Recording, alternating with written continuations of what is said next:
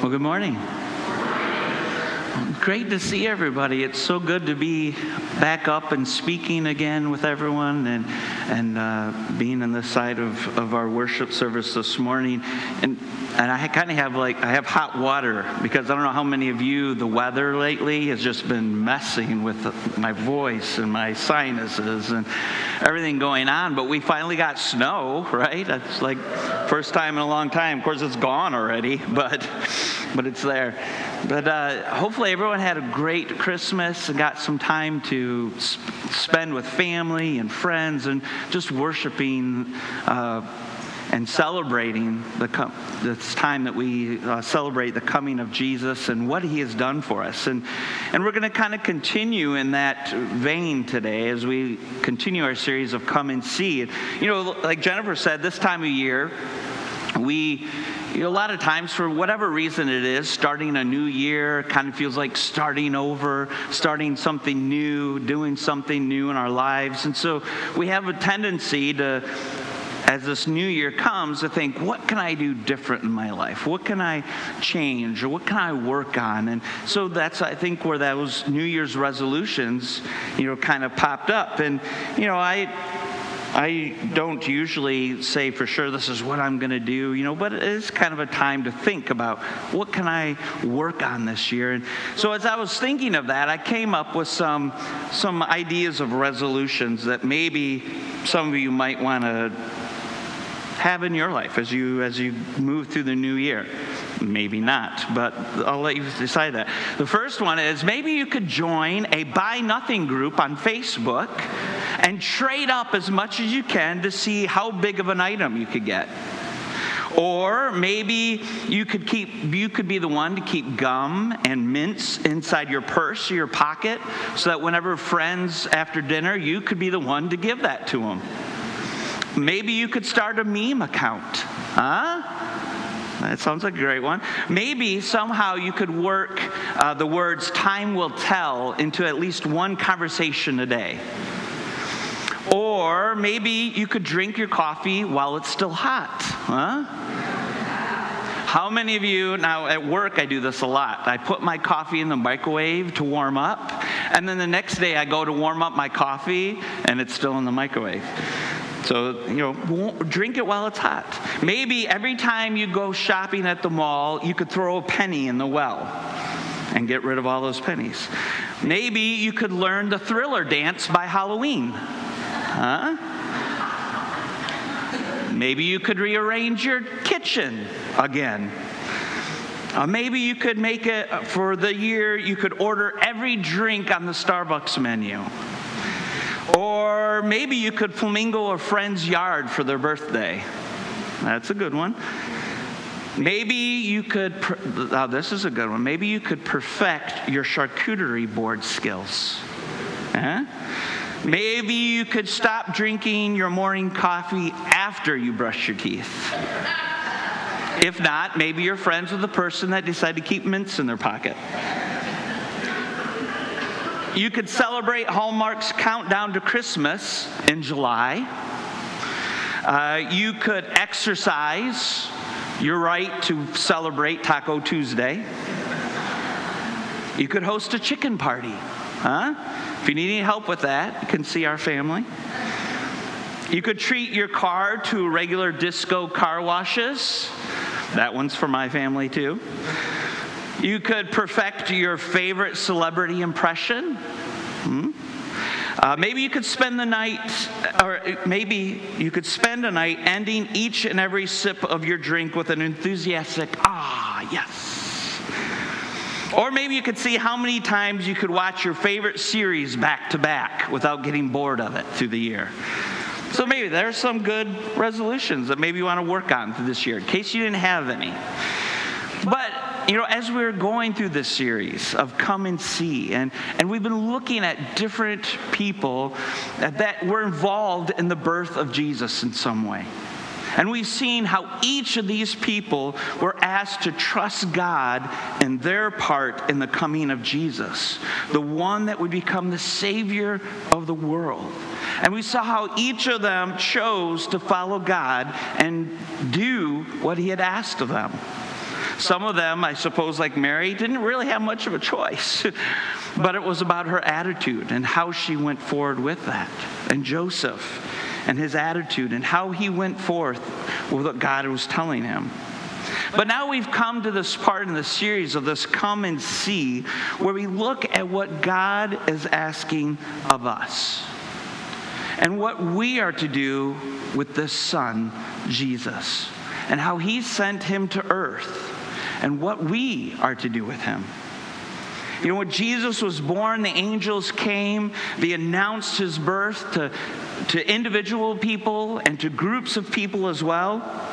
And they each listened to what God had told them and obeyed. But you know, uh, you know, we don't think about this, but there were right away people that weren't happy to hear about this birth. Not all people wanted to know about this arrival, or they didn't believe that Jesus was the one that they were waiting for. And so, as Jesus grew and he began to exhibit these signs of who he was and what he had came to earth for, there started to be a push around him.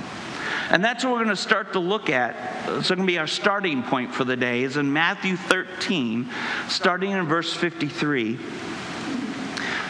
where it says, When Jesus had finished these parables, he moved on from there Coming to his hometown, he began teaching the people in their synagogue, and they were amazed. Where did this man get his wisdom and these miraculous powers? They asked. Isn't this the carpenter's son? Isn't his mother's name Mary? And aren't his brothers James, Joseph, Simon, and Judas? Aren't all his sisters with us? Where then did this man get all these things? And they took offense at him. But Jesus said to them, A prophet is not without honor except in his own town and in his own home. And so we've moved a little ahead in the story from the baby in the manger to talk about what we are going to do with the announcement of Jesus' birth. And is he just this cute little baby that grew up and became a carpenter's son, did some good things? Or is he more than that? Is he truly the Savior and Lord of all? You know, the questions that the people in the synagogue were asking, that it wasn't so much out of uh, being interested in the answers for them. They were angered that this hometown boy was gaining more popularity already than they had. There was so much interest surrounding Jesus that it upset them. And so from the start, people were rejecting what Jesus was about and what he was doing. You know, these questions weren't about getting answers, but to cast doubt on who Jesus was and where he came from. And they were hoping that, you know, people would start to have this doubt themselves instead of listening to him and being intrigued with what he was saying. And in one sense, you can kind of understand you know, the, that they would have these questions because there's this young, young man from a rough part of town, no official training, you know, no special breeding. He was just a carpenter's son, no education that they knew of. And he starts doing and, and saying things that he'd never done before. But by these questions, they've only condemned themselves because they can't deny the things that he was doing. But they rejected his claims of who he was. And they took offense to him instead, which means really they found him to be an obstacle to what they thought was faith. And so, to get started, just to, I wanted you to kind of think about what it would mean to be rejected. And maybe there was a time in your life where you felt rejected in some way by someone. So, I want to talk. I want you to talk with somebody that's sitting next to you, or, or maybe think about it if you're sitting on your own. A time where someone had rejected you for some reason, and why was it that they had rejected you? So, just take like 30 seconds to talk about that.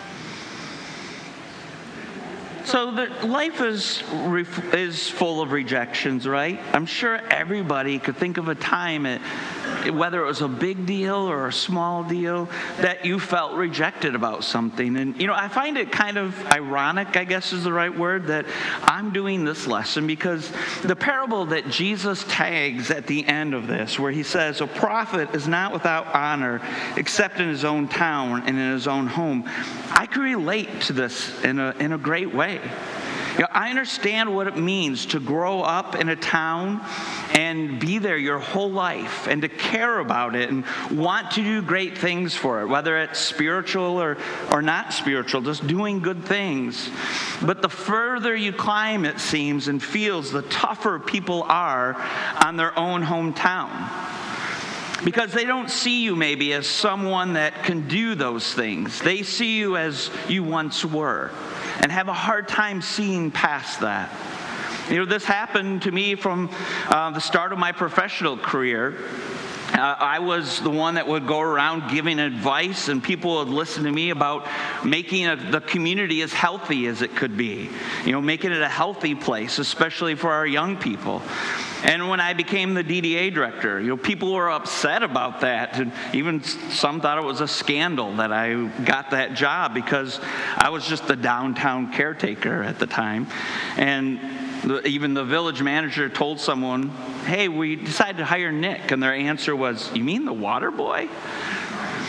And so I understand that feeling of wanting to do good, but being pushed back from people who, who, uh, where it seems like they don't want you to do good for them. And so for Jesus, from the start, this is what he was up against. There was jealousy involved and plotting against him.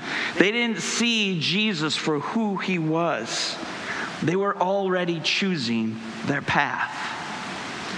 And so today, today we have a choice.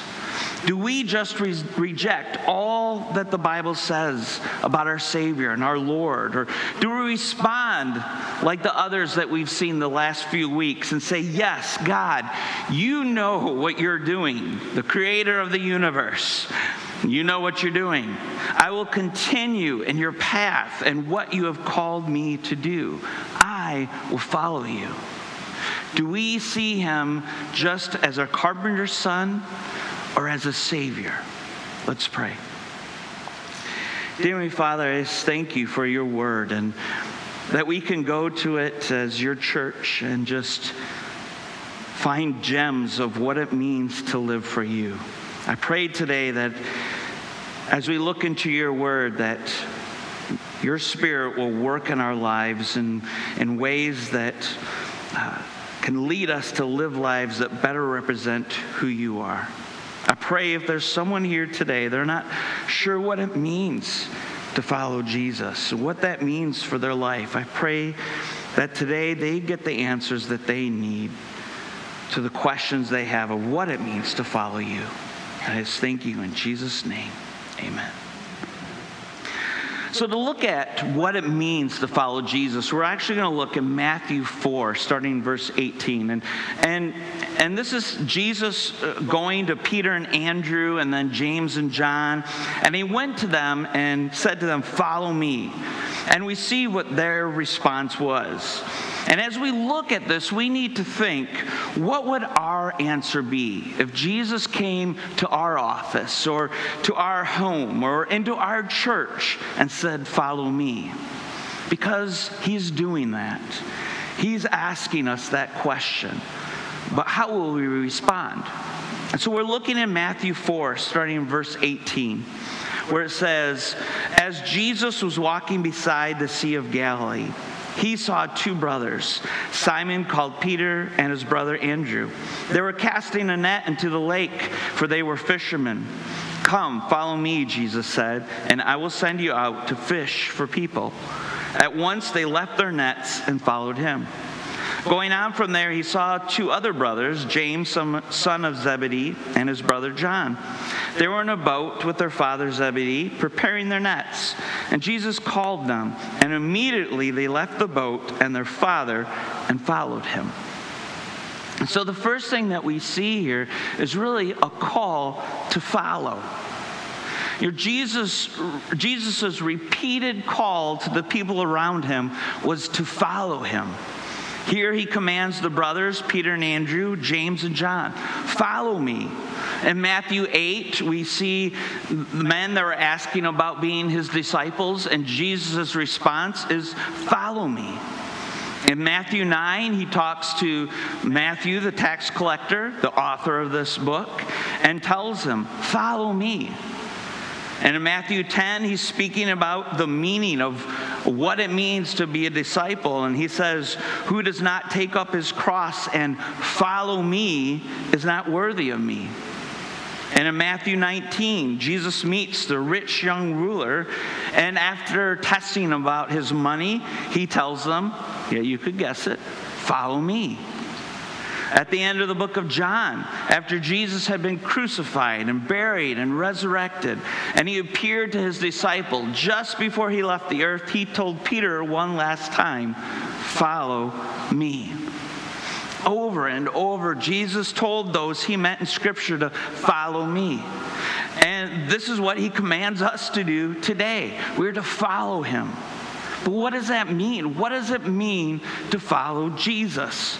Well, I think first, before we look at what it means, we can look at what it doesn't mean to follow Jesus. Because sometimes we can get confused and think we're doing some things that that means we're following Jesus. So some things of what it mean, what it doesn't mean to follow Jesus is just going to church.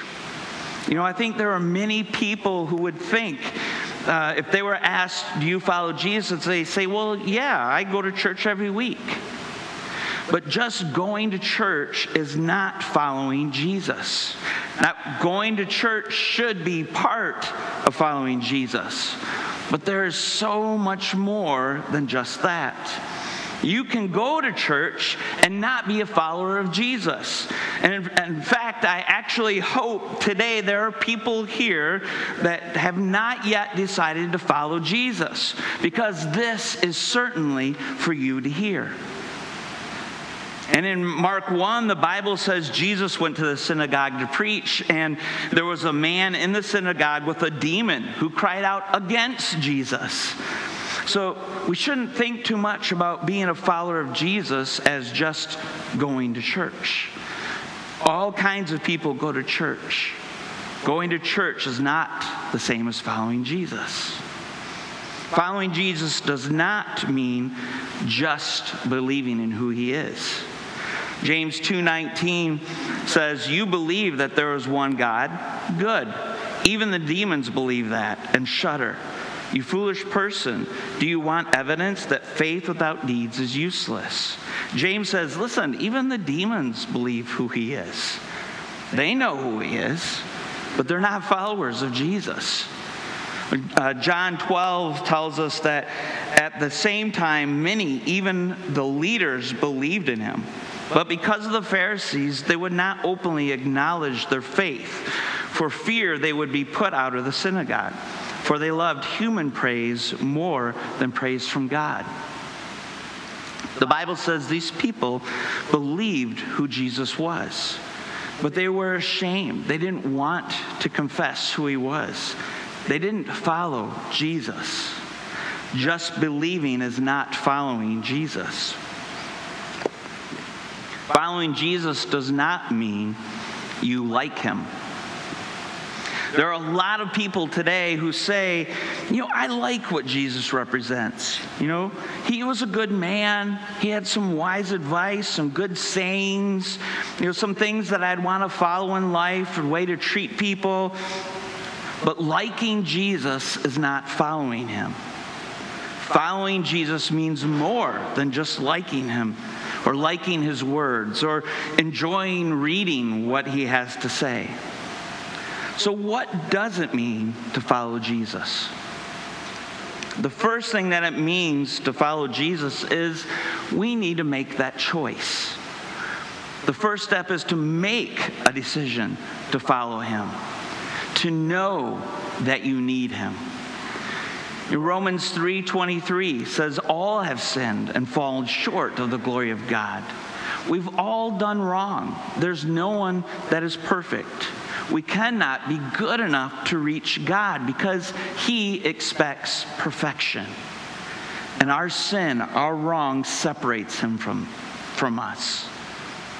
Romans 6:23 says, "The wages of sin is death, but the gift of God is eternal life in Jesus Christ our Lord." You know, our sins mean that we will die. It causes us to die. Not just a physical death, but a spiritual death that separates us from the one true God. And it separates us not only just today, but for eternity. That when we die, we would be separated from our Creator for eternity in a place of torment called hell. But the second part of that Romans verse of Romans 6:23 says there is a gift. There is a gift that leads to eternal life. What is that gift? Well, John 3:16, probably the most well-known verse in the Bible. And, you know, people at many sports events know this verse. It says, "For God so loved the world that he gave, he gifted his one and only Son, that whoever believes in him shall not perish, but have eternal life. God gave us his Son as a gift. He gave Jesus to take on human form. That's what we celebrate during Christmas. To live, Jesus lived that perfect life that was needed to be a sacrifice for all. And only Jesus could fulfill that requirement. That's why on Easter we celebrate, uh, more than Easter, but especially during Easter, we worship Jesus and the fact that Jesus died for us. He was perfect, but took on our sin, our wrong upon himself, and died for us. But we celebrate also Easter that he did not stay dead but conquered death and rose again, so that through him we can also raise to life. Again, with God now, but also for eternity. Not just here on earth, but forever in heaven with him when we die. So we have this gift. What do we do with that gift? Romans 10 8 says, But what does it say? The word is near you, it's in your mouth and your heart. That is the message concerning faith that we proclaim. If you declare with your mouth Jesus is Lord and believe in your heart that God raised him from the dead, you will be saved. For it is with your heart that you believe and are justified, and it is with your mouth that you confess your faith and are saved. The first step in following Jesus is realizing that you've done wrong. You cannot reach God on your own. But through Jesus, by accepting that only through his shed blood could you have forgiveness of your sins and mend that relationship with your God. That you could turn away from your sin, your wrong, and make him Lord of your life. That means the King, the one that you listen to, the one you obey, the one that means more to you than anything else, then you start to follow him. You need to believe in his death and resurrection and ask him to forgive you of those wrongs in your life. Tell him you want to follow him from this day forward, that you want him to be the Lord of your life. And you could do that right now while you're sitting there. If you decided that that is what you wanted to do, you could just do it without too much fanfare right now. What we'd ask is if you do decide that, or if you have questions, that you talk with someone, whether it's me or Pastor John, someone with a lanyard, someone that you know here about it, and so we can help you in the next steps of following Jesus. So once we make that choice, we realize that following Jesus means a lot more uh, things that are going on in our life, that our life is going to be different. And the first thing that we see is that we may have to leave some things behind. And we see this in Matthew 4 18 through 22 with the uh, disciples that we just read about. You know, those disciples following Jesus meant literally, physically leaving where they were and following him wherever he went. You know, Peter, Andrew, James, and John, that's exactly what they did. Matthew did the same thing. They literally got up and left what they were doing, left things behind, and started following Jesus. They left jobs and nets and families and priorities and plans, all kinds of things in order to follow Jesus. So, what I want you to talk about again with someone sitting next to you is this. What do you think are some things that we may need to leave behind today in order to follow Jesus? What are some things that we need to leave behind today in order to follow Jesus? Just talk 30 seconds about that.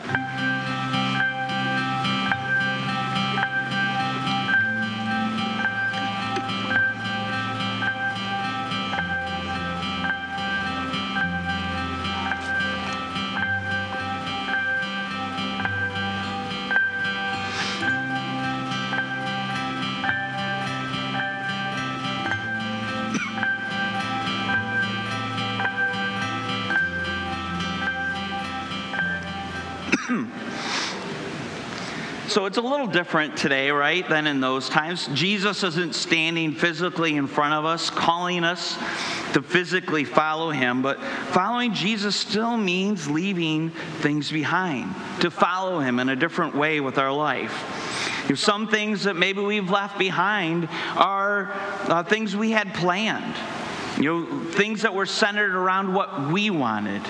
When you follow Jesus, your life is about Him and what He wants. It's centered around Him. It's no longer what I feel like doing, it's what God has instructed me to do through His Word. It's not about what we accomplish on earth anymore, but what can we do for heaven? We're leaving behind the old way of life to follow Jesus in a new, brand new kind of life. It also means that we leave behind sin the wrong in our life. And that goes along with that first step of following Jesus.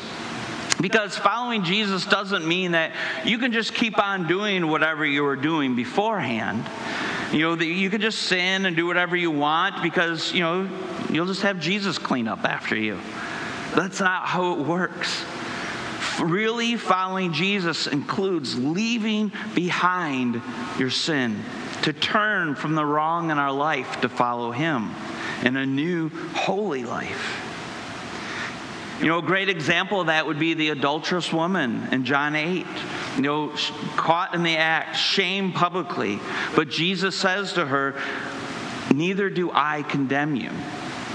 But we can't miss the sentence that comes right after that. Now go and sin no more truly following Jesus doesn't mean you just go on and do whatever you want to do still. Jesus will forgive you. We're not perfect. We're going to mess up. He will forgive us.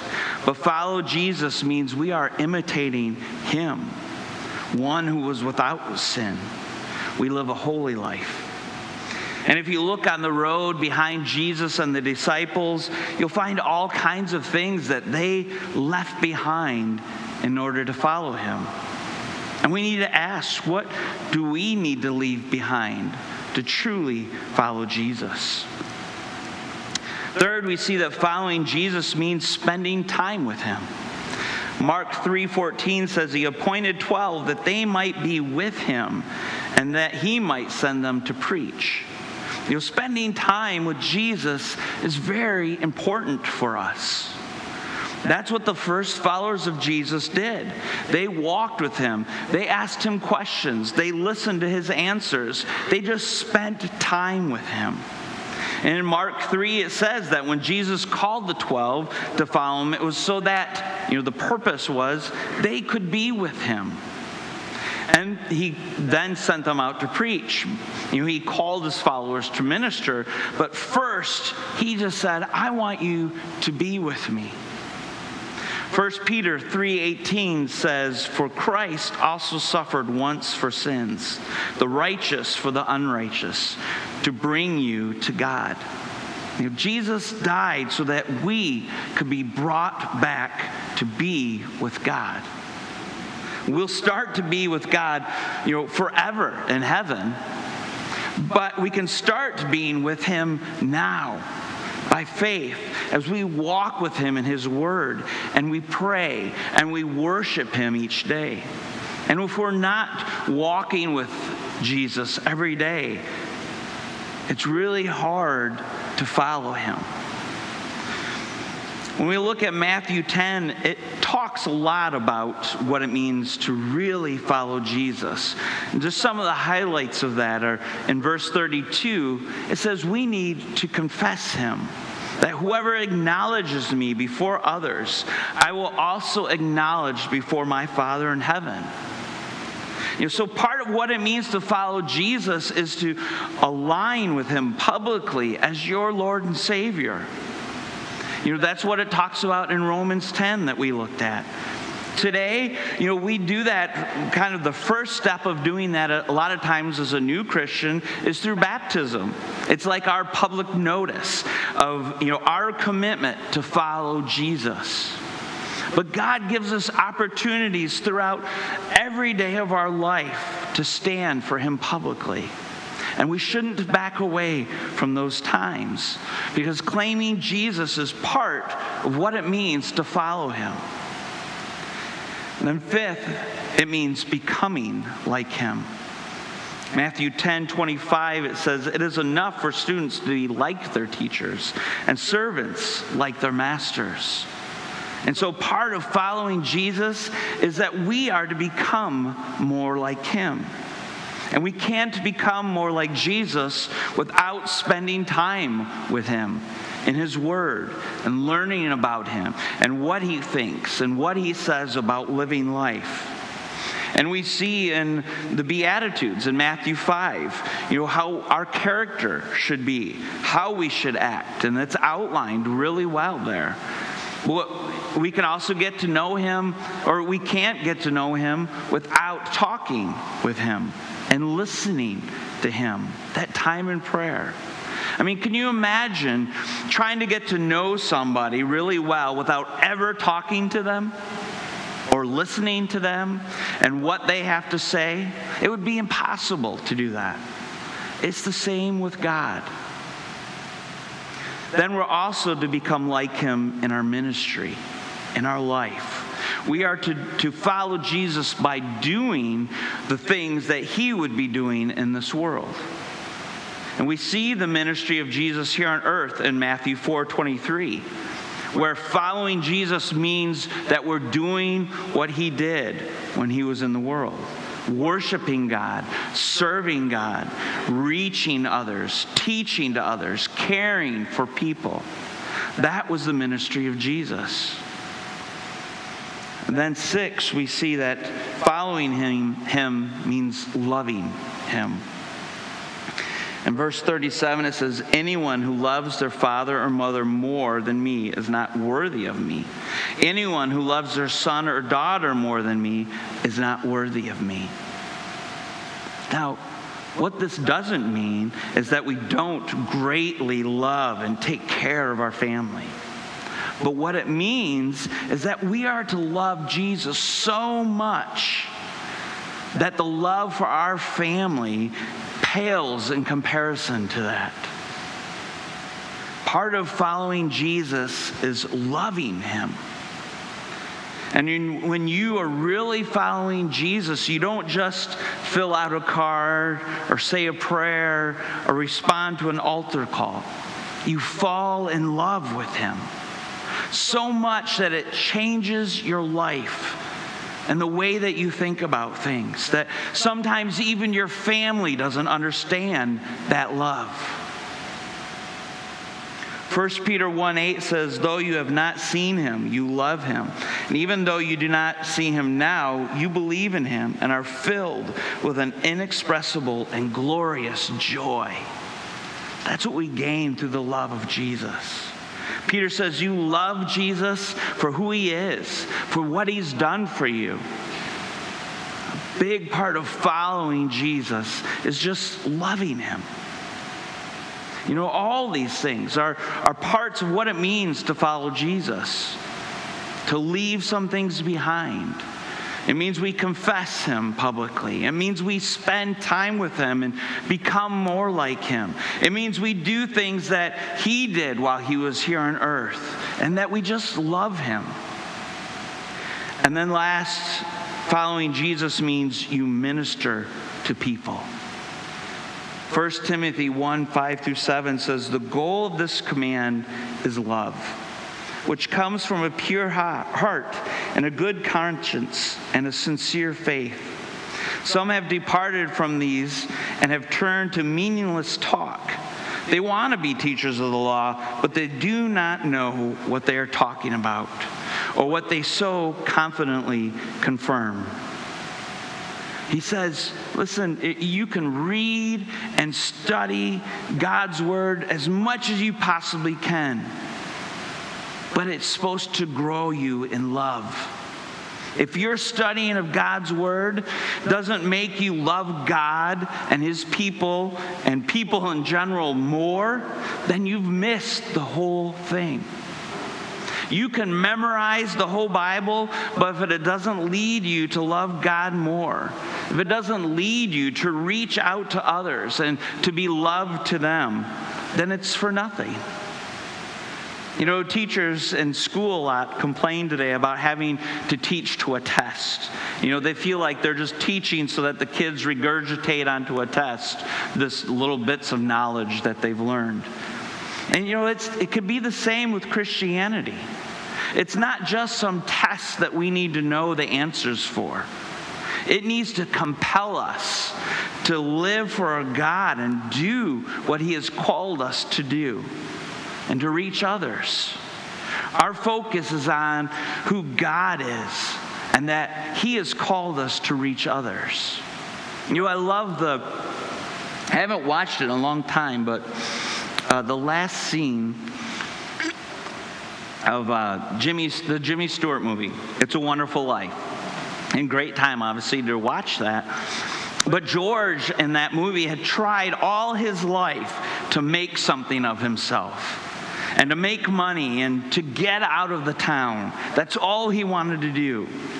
But in the end, when everything came crashing down on him, it was all the people that he touched and helped that came to help bail him out. He realized life isn't about all those other things, it's about people that you touch with your life. If that's what it means to follow Jesus, can we say, are we following him today? If you're not going where Jesus would go or doing what Jesus would do in this world, are we truly following Jesus? Because following Jesus means a lot more than just hitting a like button on Twitter or Facebook. It means leaving an old life behind and all kinds of other things and confess Him as the Lord of your life and to base your life around that. The last thing we're going to look at are some benefits to following Jesus. And you know, I used to kind of uh, wonder if it was right to really think about benefits in following Jesus because it just seems selfish to say that. You know, Jesus said if we really do want to follow him, then we need to deny ourselves daily, to pick up our cross and to follow him. It's not about us, it's about following him. He said, if we really follow him in this world, we're going to experience persecution and tribulation. We're going to have trouble in this world because we need to go against the grain of the world to follow Him, and that is going to cause problems in our life. No doubt about it, there is a cost to following Jesus in a world that's still influenced by sin and Satan. And we should really consider that cost when making the decision to follow him or not. And while this is true, that there is that cost. The Bible actually talks a lot more about benefits and promises of following Jesus than it does the cost and the challenges. Godly benefits and promises strengthen us from the battles that we face each day. And while we're to follow Him no matter what goes on in life, it's really about perspective. You know, God's a giver. He wants everyone to experience spiritually rich and eternal life with Him, even if our physical life is hard. And so, reading these types of God given benefits of following Jesus uh, should really fill us with thanksgiving and gratitude and worship and faith and motivation because God's words are life. And so, I'm just going to read through real quick these, some of these benefits. And these are just some of the things that we can expect as followers of Jesus. And then you can look them up later and, and, and find out others that you can find. But just real quick, some of them are specific, having a specific purpose for your life. And 2 Timothy and Ephesians. Having a personal, direct, love saturated relationship with the creator of the universe as your Savior, your Father, your source. We have a direct access to God as our Father 24 7. We see in John 15 and John 3. We have a guarantee of eternal life with God in heaven. We experience levels of life and existence far beyond our natural ability to think or imagine. You see C.S. Lewis said that heaven is where one day is better than the next forever. John 6 and Revelation 21. We, here, we can find out about that. We, we have the potential to experience more and more of the greater than the world life that God offers to us, no matter what is happening in our life. We're made righteous in God's sight as if you've never sinned, justified as a free gift you never have to try again to be good enough for God's acceptance. We have complete forgiveness, payment, release from the judgment of every sin we've ever committed or ever will commit. We have assurance of new, glorified, immortal, free from decay, eternal bodies when these ones die. We have new realms of life meaning power and love beyond our natural ability to comprehend. We have a peace with God and a peace in ourselves, we see in Romans 5. We have God's instructions on how to live, access to wisdom and knowledge of how to live our life from God Himself, written down. We see Timothy 3:16. We join God's family, spiritual brothers and sisters, fa- fathers and mothers. We have God's church to know we are not in this alone. We see in 1 Corinthians and Acts 2. We have an accurate worldview based on God's truth, how things actually are. We have greater clarity and focus. We can focus our resources better have easier uh, decision making and confidence that we're on the right track when we're following Jesus. Matthew 6 and Psalms 11, many Psalms. A new God given nature and identity. We're united with Christ, we're seated with Him. Christ is within us. Our self worth, our value, our confidence is all based on who God has created us to be, not what others think we should be. We have an awareness of the reality of the powerful, unseen spiritual world that others just can't even fathom. We have a proven practice that transforms our life and all of God's promises are potentially ours if we hold to them, which could, is in the thousands. We're sharer in Christ's inheritance, and everything belongs to Jesus. We have a destiny of ruling and reigning in eternity with Jesus. We have God's help. God actively is involved in working out his plans in our life the creator of the universe. We have godly, life given desires. And God's promise that He works all things to good in our life in Romans 8. And we have authority over the devil and his demons. We see in Luke 10 and Ephesians 6. And these are just few of those benefits of truly following Jesus with your life. And as David comes up and plays for us as we end, I would just like to think about those things and what God has done for you. Ultimately, by sending Jesus and what we celebrate for Christmas, this Christmas.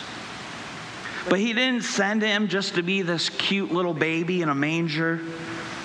He sent him to he sent him to grow, to live a perfect life, to do miraculous things and caring for people, to ultimately give his life for us, to bridge that gap we now have with our creator and God. What we need to conclude our Christmas message with is the question what have we done with Jesus? Are we truly following him? Have we taken that first step in following him, asking him for forgiveness for our sins, giving our life to him as our Lord and our Savior? If not, what a great time of year to be able to do that.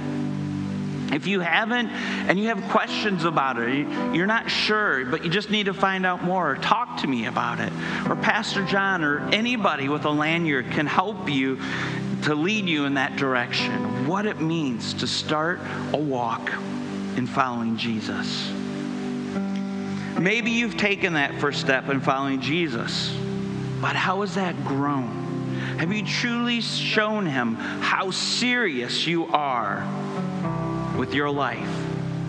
Or is it just words that you say on a Sunday? What have we done with this baby? Is he just a carpenter's son? Or is he our Lord and Savior? Is he the Lord and Savior of the world? Let's spend some time in thinking about our next steps with Jesus. And then I'll close us in prayer.